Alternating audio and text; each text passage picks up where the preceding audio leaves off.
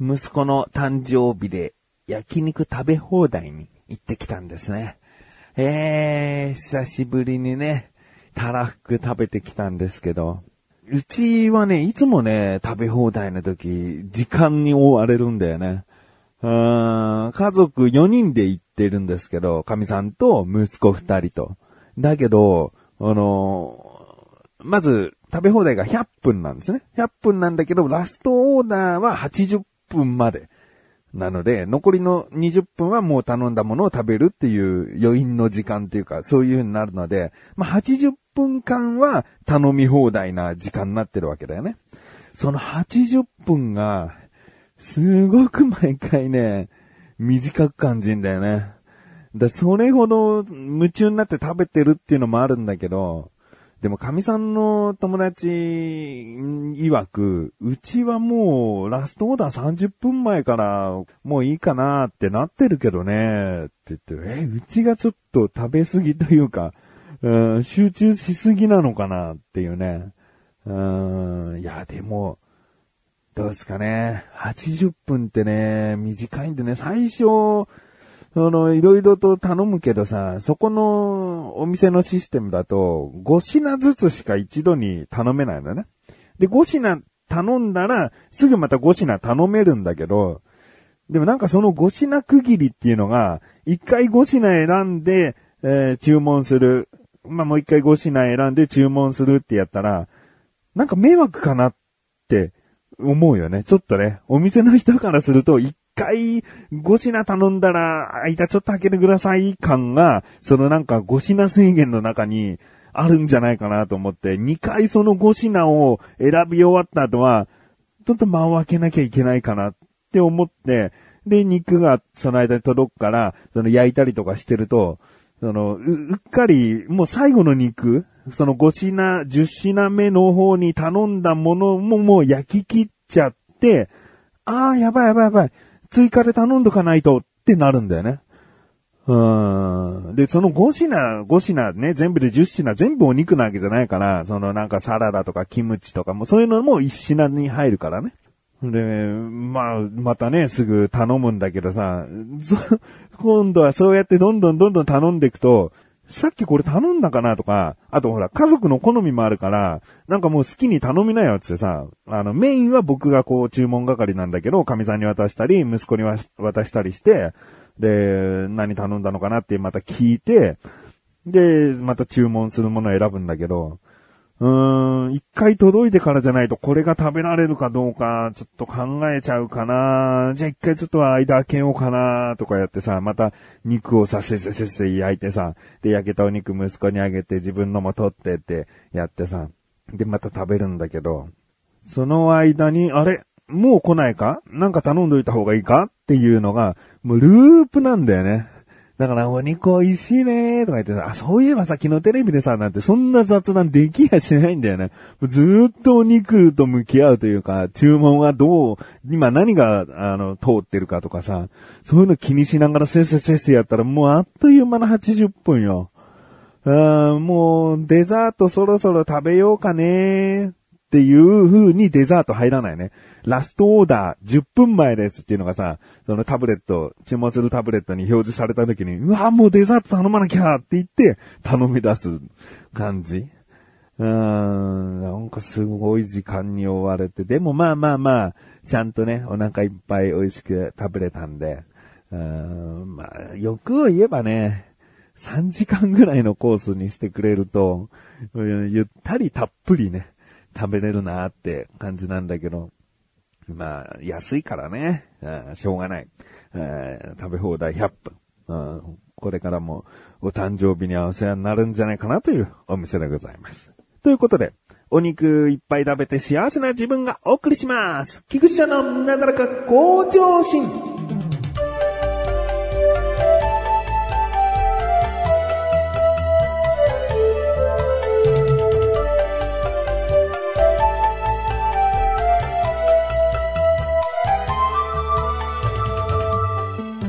最近ね、全然見てなかった。ここ数年、いや、十何年見てなかったかもしれない、しっかりと。うあ何かというとですね、金ちゃんの仮装大賞なんですよね。もうさ、小さい頃というか、小学校から中学、高校ぐらいまでは、毎年しっかり見てたね。あ、またこのおじさんやってるとかさ、もう出てくる人を覚えるぐらい、あの、茶色のさ、全身タイツでさ、チャッチャチャチャチャって言ってさ、茶色い何かをさ、音楽に合わせながら、こう、体とか指とか使って表現していく二人とか、すごいなんか革命的で審査員たちも笑ってたなとかさ、その仮想対象に対して印象深い演目ってすごいあるんだよね。で、もいつしかね、ちょっと見なくなってきてしまってて。で、これ、ちょっとたまたまというか、家族で、こう、テレビをつけてたら、金ちゃんの仮想大賞がバッと流れて、あ、久しぶりにがっつり見てみようかなと思って。で、結構変わってるところもあったかな。審査員の方が仮装してなかったりね。昔はなんか女優さんがクレオパトラの格好をしたりとか、その姿だけは何かになりきって審査員席に座ってたりするんだけど、今も普通の格好だったね。衣装というか、えー、そういう服を着てて、あ、そういうことはもうしなくなったんだって思って。で、順番にね、一番、何々つってさ、こういろいろ演目を見ていくんだけど、なんか、厳しくなったんだってね。うん、最初のうち見てたらさ、なかなか合格する人が出てこなくて、まあ、たまに合格はするんだけど、全体的に全然合格してこなくて、満点も全然出ない。もう前半、全今回33組あったんですけど、もうその、じゃあ間の16、17あたりでですね、だから17でやっと満点が出たので、16番まで、あの、満点がなかったんですよね。で、不合格者もすごく多くて、あ、なんか、審査厳しくなったんだなと。結構もう、ね、審査員の方っていうのは、持ち点が2点だから、ね、ポンポンってこう2個吸う方が昔はすごい多かった印象だったんだけど、なんかね、ウィキペディアで調べてみたらね、95回から厳格な審査になってきたと。うん、なんかもう、今回の3大会連続で合格組が19組以下となったらしいですね。だから、なぜ、何があった95回なのかちょっとわからないけれども、うーん前回だよね。えー、今回97なんで、前々回から審査が厳しくなったらしいです。うん。だから、もう、すごく練習したんだろうな、セットを作るの大変だったんだろうな、遠いところからわざわざ来てるんだな、っていうことだけで合格にさせてあげるっていうような感じじゃなくなってきたんだね。昔は結構もう金ちゃんがさ、うん、入れてあげてよって言うとさ、なんかもう審査員の方たちが同情じゃないけど、ぽっぽって言ってね、こう一点一点順番にこう上がってって、最初一桁ぐらいの点数の方ですらもね、最後16点超えて合格っつってなってたりしてたんですけどね。うん。まあ、今回も、金ちゃんが、あの、説得してというか、審査員に訴えかけて合格した方、一組か二組はいましたけどもね。でもそういうことも少なくなってきて、厳しくなってきた。まあ、厳しくなってきたっていうのは、まあ、単純に審査員の方たちがっていうわけでもなくて、見てる僕からしても、うん、すごく生意気なことを言うんですけど、昔の方がなんか面白かったなっって思っちゃったんだよね。うん、なんか、すごい大きなセットでしっかりとやりきってるところはあるかもしれないけど、その流れをただひたすらやってるだけで終わっちゃったら、それは点数そんなもんじゃないって、うん、思っちゃったりとか。うん、まあ、前半って言うと前半の方々に申し訳ないんだけど、前半はまあそういう方もちらほらいて、え点数が全体的に低かったと。うん。だけど、まあ中盤からね、先ほども言った17番の競泳バタフライという演目からですね、満点がポツポツポツとこう出てくるんですけど、僕がね、一番好きだったのがね、好きだったというか、あの、涙が出てきちゃったんだよね。何かというと22番にあった TT 姉妹っていうのがあって、で、まあ、小学校、中学年から低学年ぐらいの女の子の姉妹がですね、t, t, t, t, t, t, t の、あの、チョコレートプラネットさんのネタの歌に合わせて、まあ、いろいろな t をやっていくという演目だったんですね。でもなんかすごくけなげでさ、なんかちゃんとやってるし、で、その前の演目が TT 兄弟つってチョコレートプラネットさん本人が出てるっていうのもあるから、本人たちがもう見てるんだよね、その TT 姉妹の演目を。で、なんかそこでしっかりとね、ご本人の前なのにもかかわらず、堂々とやっている姿を見てですね、なんかすごく良かったんだよね。うん、ただ親にやらされてるんじゃないかみたいなよりも、すごく楽しんでやってる感があって、でも楽しんでるいつもふざけてるわけじゃなくて、しっかり見せるものとして、やりきってて、あの、涙出てきたんだよね。で、見事満点なんですよ。TT 姉妹。ああ、なんかでも子供がやるってものに感動しやすくなっちゃってるのかな自分も小学生の子供が二人いたりしてね。うん、だそういうことなのかなと思って次の演目がですね、昔話がいっぱいっていう演目で、で、これが桃太郎さんの歌。桃太郎の歌か。桃太郎さん、桃太郎さんってあるんだけど、これ桃太郎さんは最初の歌詞通りなんだけど、その後金太郎さんなのね。浦島太郎だ、なんとかなんとかって歌い出すんだけど、その歌の歌詞が全部昔話のものになってて、白雪姫とか、えー、美女と野獣とか、もうそういうのも含めていろんな昔話、ブレーメンの音楽隊とか、あなんかいろいろな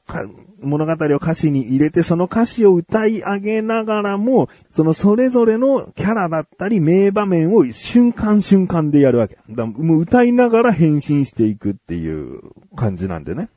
で、例えばシンデレラだったら、もう、見た目がどんどん変わるだけじゃなくて、場面を演出するだけの時もあるから、シンデレラだと、このガラスの靴の足だけとか、白雪姫だったら下に七人の小人が寝てて、リンゴを食べて眠ってしまうっていうその瞬間のシーンだけをやりながら、桃太郎さんのリズムに合わせて、もういろんな昔話を見せてくれるわけ。その早変わりがすごくテンポも良くて、えー、見てて感心させられる。あ、もうこの昔話をこの場面で表すんだみたいな。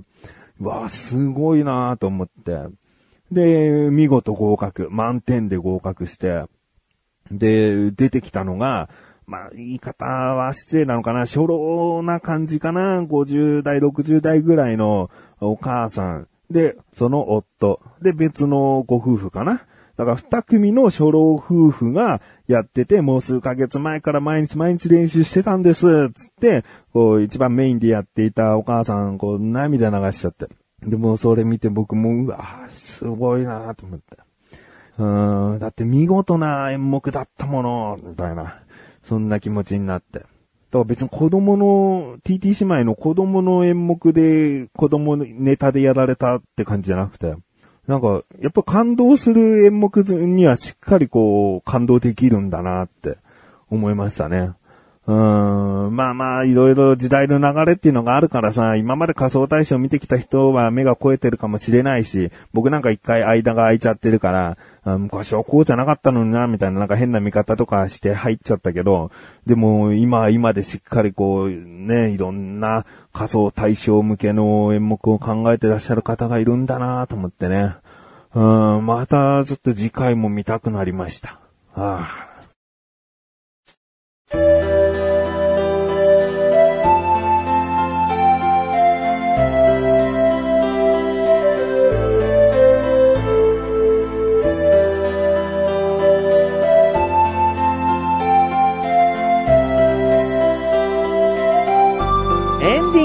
そしてすぐお知らせです。このなだらか小女子が配信されたと同時に更新されました、小高菊池の小高ルチャー聞いてみてください。今回は小高祐介から僕が昔ポップをよく書いてましたよね、という振りがあったので、えー、僕が答えたり、えー、小高が、あなるほど、じゃあ、みたいな、ちょっと話が盛り上がりましたね。えー、他にも、なぜこんなことをメモして、小田カルチャーで話そうと思ったんだっけみたいな話を僕からしたりしております。気になるという方はぜひ聞いてみてください。ということで、なだらかこちしやまいす、セーブコシで、それではまた次回お会いいたい。菊池処理したメガネ玉にもあるよ。お疲れ様でーす。